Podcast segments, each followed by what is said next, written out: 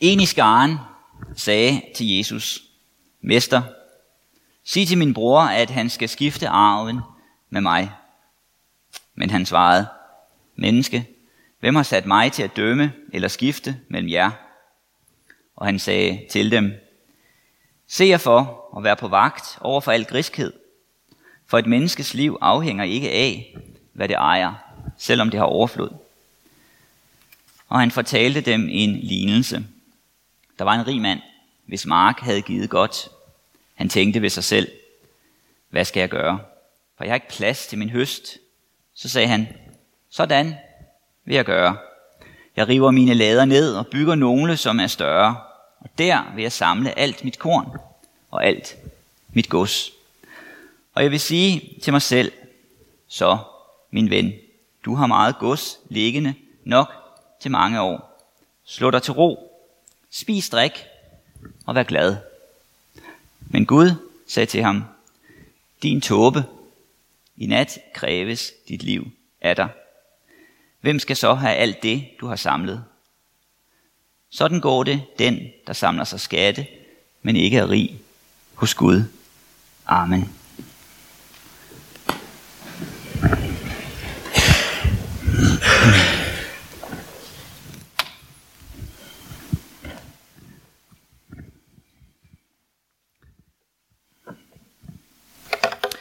Lad os bede. Tak, Gud, for dine gaver. Tak, at du vil os det godt. Tak for det meget gode, der er omkring os. De muligheder, vi har. Den sommer, vi kan mærke. De mennesker, vi er iblandt. De penge, vi har.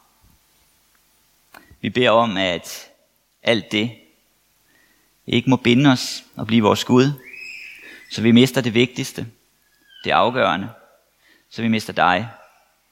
Vi beder om, at vi ikke må sætte penge eller andet af dine gaver på tronen i vores liv, så de bliver vores Gud. Vi beder om, at du vil vejlede os i vores liv, at du vil komme til os, at du vil tale til os, at du vil befri os fra det, der binder, og sætte dig ind i vores liv. Amen.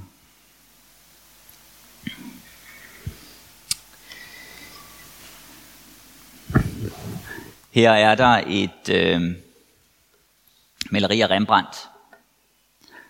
Og det er et øh, maleri, der skal forestille, illustrere den øh, historie, jeg lige har læst, som Jesus giver. Som øh, i den danske tradition plejer at blive kaldt den rige bonde. Øh, I de engelsksprogede lande, så plejer den at blive kaldt den rige tåbe. Og øh, det er jo, hvad han bliver kaldt af Gud i historien. Han øh, sidder midt i blandt sine regnskaber i Rembrandts udgave, holder øje med det og er fanget i det. Og jeg tænker, at øh, i de to læsninger fra Bibelen, som vi har mødt i dag, så bliver der angivet et ris af øh, to forskellige måder at forholde sig til livet på. To forskellige bevægelser. I det ydre kan menneskene se fuldstændig ens ud. Men øh, vi kan forholde os til tingene på forskellige måder. Og jeg tænkte på en måde at, at illustrere det på. En måde, hvorpå man, man måske kunne forsøge at illustrere det og anskueliggøre det på. Hvis man siger, at der er et centrum, et hjerte i det menneskelige liv, i hvem vi er, så kan der derfra, fra hjertet i os, udgå to forskellige bevægelser, retninger, som bliver angivet i dagens tekster. Den ene bevægelse, det er retningen indad, og den anden bevægelse, det er retningen udad. Hvor man kan blive grebet af det ene på en sådan måde, at man fanges af det. Noget, som øh, vi advares øh, imod, det er rigdom og penge. Og det er ikke fordi penge i sig selv er problemet, Men øh, udfordringen ligger dybere. Det er jo ikke sådan, at øh, problemet er løst i sig selv, hvis man giver penge fra sig eller anden form for, for ejendom. Der er en dybere virkelighed nedenunder, som er det, Jesus sætter fingeren på. Det kan så særligt illustreres ved hjælp af rigdom og gods og penge som noget, der kan gribe os. Det, som øh, kan ske, når vi gribes af pengene, det er, at det, vi tager skade af det. I det ydre kan det se ud som om, vi har styr på livet. Men i virkeligheden, siger Jesus, kan vi have taget skade. Og det spørgsmål, som teksterne rejser, det er, øh, hvorfor kan det gå sådan i vores liv? Fra en ydre betragtning kunne man jo sige, at den rige bonde er en klog mand. Han har styr på tingene. Tingene lykkes for ham. Han bliver i historien beskrevet som, som rig, og øh, hans høst har givet godt.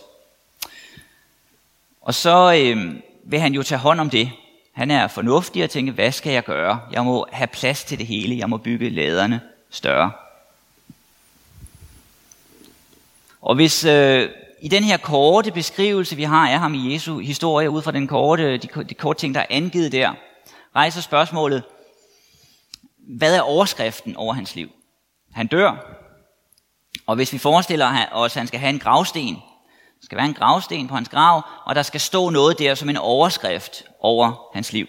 Man kan så ligesom beskrive det, hans liv sådan, som vi ser det i Jesu fortælling. Så kunne man sige, at overskriften over hans liv kunne være mig. Mig. Jeg. Mig, ikke andre. Det, som er centrum i hans liv og i hans samtaler med sig, med sig selv, det er ham selv. Det er det, hans ambitioner, det er det, hans drift går ud på. Det, han siger, det er, hvad skal jeg gøre? Jeg river mine lader ned. Jeg bygger dem op. Jeg samler mit gods. Jeg slår mig til ro. Det, som er inden for hans horisont i alle hans overvejelser, det er sig selv. Det er ham. Hans drift, kan man sige, er på vej indad. Hans verden bliver mindre og mindre. For en ydre betragtning kunne det jo se ud, som om hans verden bliver større og større. Hans lader bliver større. Hans rigdom bliver større. Men i virkeligheden, siger Jesus, er det det modsatte, der sker. Nedenunder det alt sammen. Hans verden bliver mindre og mindre. Og det berører forholdet til Gud. Gud forsvinder ud af horisonten hos ham. Det, som øh, bunden ønsker, det er at få tag om sit liv, få styr på sit liv, få kontrol over det, at hans liv lykkes. Og det, som sker, det er, at han mister sit liv. Han mister taget om det. Hans liv lykkes ikke. Han øh, kan jo på nogle måder minde lidt om den der øh, figur Gollum fra Ringenes Herre, som Tolkien beskriver, som går og taler om ringen. Han, han elsker my precious, mit dyrebare. Han har også sit dyrebare. Men det, der er sket for ham, det er, at det har taget ham til fange. Det er det, han kredser om. Det er det, der bestemmer ham. Det har så at sige taget hans liv, inden han døde. Vi øh, begyndte gudstjenesten med at synge Befal du dine veje. Og et sted i, øh, i den salme, så synger vi, På Herren må du agte, hvis det der vel skal gå. Hans gerning du betragte, hvis din skal vel bestå. Ved sorg og selskabt plage du intet retter ud, for intet kan du tage, alt kan du få af Gud. Og hvis vi stiller spørgsmålet til den her salme, hvad vil det sige i salmen, at livet går vel, hvis det dig vel skal gå? Det som salmen har for øje, det er, hvordan livet går vel på den lange bane. På den lange bane. Ikke på den korte. Det som salmen har for øje, det er, hvordan livet får dybde og indhold. Det er, hvordan vi i livet bliver forbundet med det evige. Det som består. Det som ikke bare forgår og er et kort øjeblik og så forsvinder. Som i virkeligheden er intet, er tømt for indhold. Eller som det blev formuleret i læsningen fra prædikernes bog, som, som Hanne læste før, den, der elsker penge, bliver ikke mæt af penge. Der er en tomhed her. Når det er overskriften, så kommer man ind i hamsterhjulet. Så kommer man ind i tomheden. Så løber man og løber, men man når aldrig målet. Livet bliver mindre, mister indhold. Eller som det siges i salmen, intet kan du tage. Og øh, man kunne jo overveje at, at tolke Paul Gerhards salme på den måde, at det fører til intet. Intet kan du tage. Det vi tager, bare i os selv, det er tomhed. Det er intet. Det fører væk fra Gud, og det fører i Jesu lære og vejledning ind i uretfærdighed og Guds dom. Det isolerer, det fører væk fra fællesskab. Fællesskab med mennesker og med Gud. Og så samtidig, så mister man også i livet en taknemmelighed. Fordi hvad har den rige bonde at være taknemmelig for? Hvis hele hans liv ligger i hans egen hånd, alt hvad han har, skyldes ham selv. Det han mister, det er blandt andet taknemmeligheden. Og når vi i salmen synger, på Herren må du agte, hvis det der vel skal gå, så peges der på et andet perspektiv, et anden måde at anskue verden på. Der peges på Guds perspektiv. Der peges på en dybde, hvor vi midt i alt det, vi har og har fået, kan leve med en taknemmelighed. Hvor vi ikke behøver at klamre os til det. Og det er den øvelse, som Jesus ønsker at føre os ind i. En øvelse i vores liv. En øvelse, vi aldrig bliver færdige med. En øvelse, der gør, at vores liv bliver lagt i, hvad en anden har gjort for os. Ikke i, hvad vi selv kan. Eller som Paulus formulerer det et sted, Jesus blev fattig, skønt han var rig, for at vi ved hans fattigdom kan blive rige. Det at agte på Herren, det er at agte på, hvad Gud har gjort for os. At han var villig til at blive fattig for os, give afkald, for at vi ved det kan blive rige. Og i den rigdom, gennem den rigdom, så bevæges vi udad. Det er en anden form for rigdom, end den den rige bonde søgte. Det er en rigdom, man kan sige, der ligger i relationerne, i forholdet, i forholdet til Gud og i forholdet til mennesker. Det er en rigdom, hvor vi sættes i Guds nåde og tilgivelse og nærvær. På baggrund af Jesu fattigdom. Det betyder, at det ikke er os, der er på førstepladsen. Og det betyder, at der kommer en taknemmelighed ind i livet, fordi det vi har, har vi fået givet. Det vigtigste, vi har, har vi fået givet. Og så kan vi jo stille spørgsmålet, om den taknemmelighed er i vores liv. Om vi så at sige rejser let her i livet, eller om vi klamrer os til det, vi har. Hvad det er, der binder os. Og så er det, at øh, vi jo inviteres på forskellige måder af Jesus til også at få nogle øvelser ind i vores liv, for at vi kan fastholde det. Bønden som en øvelse, hvor vi agter på Gud, har Gud med. Hvor vi kan knæle ved nadvaren for at agte på Gud. Komme til Guds tjeneste og agte på Gud. Og det vil Bjarke sige noget mere om.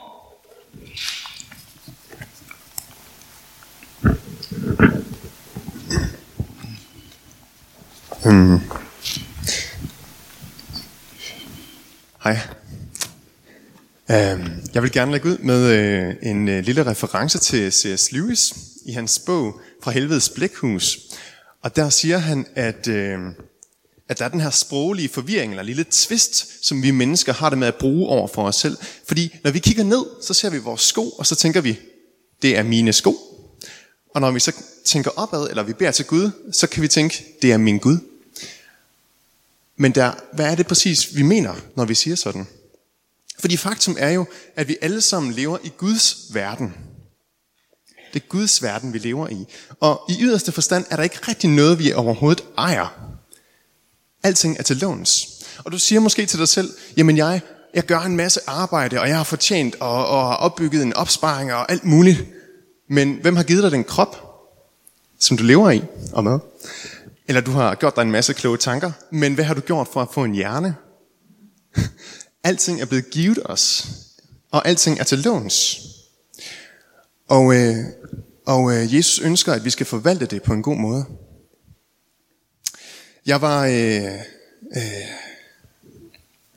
jeg var ude i Føtex på et tidspunkt, og det hænder, at jeg gør det. De har nogle gode tilbud en gang imellem. Og, øh, og jeg er nærig. Og, øh, men men øh, så, øh, så står jeg i køen, og så havde jeg fået lagt på hjerte for inden, at jeg skulle betale prisen for den person, der stod foran mig i køen. Som så i det tilfælde var en muslim. Og øh, øh, jeg går hen øh, til hende, og, og hun har købt meget ind. Øh, Øhm, og øh, jeg gik hen, og, og øh, jeg rakte kortet ud og sådan prøvede at vise. Jeg vidste ikke, om hun kunne, kunne dansk. Jeg ved ikke, om hun forstod det, jeg sagde overhovedet. Men, men, men jeg, jeg, jeg viste min kort hen for at prøve at vise, at, at, jeg, ville, at jeg skulle betale. Og, og hun var sådan lidt øh, for fjernske, sådan, øh, øh, øh, jamen, sådan, jamen jeg, øh, jeg troede, at det var min tur i køen, eller sådan et eller andet. Øh, og så, så betalte jeg, øh, og det kostede 429 kroner. Og, øh, øh, og, øh, og hun stod stadigvæk og forstod ikke rigtigt, hvad der var sket, og, og, sådan, øh, og så fik jeg rækket bånden, og så gav jeg bånden videre til hende, og, og øh, så skulle hun til at betale, øh, fordi hun skulle jo betale for sine penge, og hun, hun fik bongen, og så gav hun pengene til, til ekspedienten, og, og, og så fik hun at vide, at der var blevet betalt for hende allerede. Og hun forstod ikke rigtigt, hvad der var sket. Hun kunne simpelthen ikke kapere det. Det, det brød simpelthen hendes tænkning for, hvad, hvad, hvad det er. Altså, det kan man ikke. Øhm, og, øh, og det, som jeg, jeg skulle have sagt helt skarpt øh, i den situation, det var, og hvis I gør det noget lignende, så må I love mig, at I, at I siger sådan her. øh, det er sådan, Jesus har gjort over for mig. Vi tænker, at det kunne være så fedt, hvis at Gud han sendte overnaturlige mirakler, fordi så kunne folk da forstå, øh, hvad Guds rige er, og hvordan Gud har gjort. Men der er nogle, nogle helt åbenlyse muligheder, som vi kan gøre brug af, øh, som virkelig, virkelig kan, kan rokke folks fundament. Øh, fordi Guds nåde er så vild, han har givet os alting. I Lukas evangeliet, kapitel 16, øh, står der sådan her. Øh, det handler omkring den uærlige godsforvalter. Og øh, øh, øh, så, så ved den uærlige godsforvalter, at han står til at miste sit job, og så vil han lige hytte sig, at han kan få nogle venner på den anden side, når han mister øh, sit job. Og, øh, og så siger han, øh, så står der sådan her, han går hen og spørger en person, du der, hvor meget skylder du? 100 tønder hvide, svarede han. Til ham sagde den uærlige godsforvalter, her er dit gældsbevis, skriv 80. Og herren roste den uærlige godsforvalter, fordi han havde handlet klogt. Læg mærke til, det er ikke fordi han er uærlig, at han bliver rost. Det er fordi, at han har handlet klogt. For denne verdens børn, siger Jesus, han er langt klogere over for deres egne, end lysets børn gør. Jeg siger jer, siger Jesus så til os i dag også, skaf jer venner ved hjælp af den uærlige mammon, for at de, når den slipper op, kan tage imod jer i de evige boliger. Vi har, øh, vi har sagt den apostolske trosbekendelse i dag. Og i den sagde vi, at Jesus skal komme at dømme levende og døde. Er det noget, som vi mener uden for kirkens bygninger også, eller er det noget, som vi kun siger til os selv, at vi tror inde i kirkebygningen? Vi skal lære af den uærlige godsforvalter, og så skal vi investere klogt. Øh, vi skal begynde at tænke på os selv på en ydmyg måde. Øh, og forstå, at, at vi skal oprejses fra, fra de døde, hvis vi dør. Øh, vi skal, vi skal stå til regnskab med vores liv, og vi skal frembære vores liv foran Kristus. Og det handler ikke om, at vi skal gøre os fortjent, fordi pointen er netop, at Jesus allerede har gjort sådan over for os. Men hvis vi ønsker at kommunikere det til verden, så må vi være kloge i den måde, vi investerer i. Og ikke alene bliver det andre mennesker til gavn, når vi tænker og gør sådan, men det kommer også os selv til gavn, når vi en dag skal stå foran Guds trone. Øhm, det er win-win situation. Men det kræver og forudsætter, at vi forstår den frihed og glæde, der ligger i, at vores liv ikke først og fremmest er vores liv, men at vores liv er noget, vi har fået givet på alle måder. Det er på en og samme tid ydmygende og frisættende at tænke sådan. Og det inviterer til, at vi tør give afkald. Øhm, både for vores egen skyld og for andres skyld. Amen.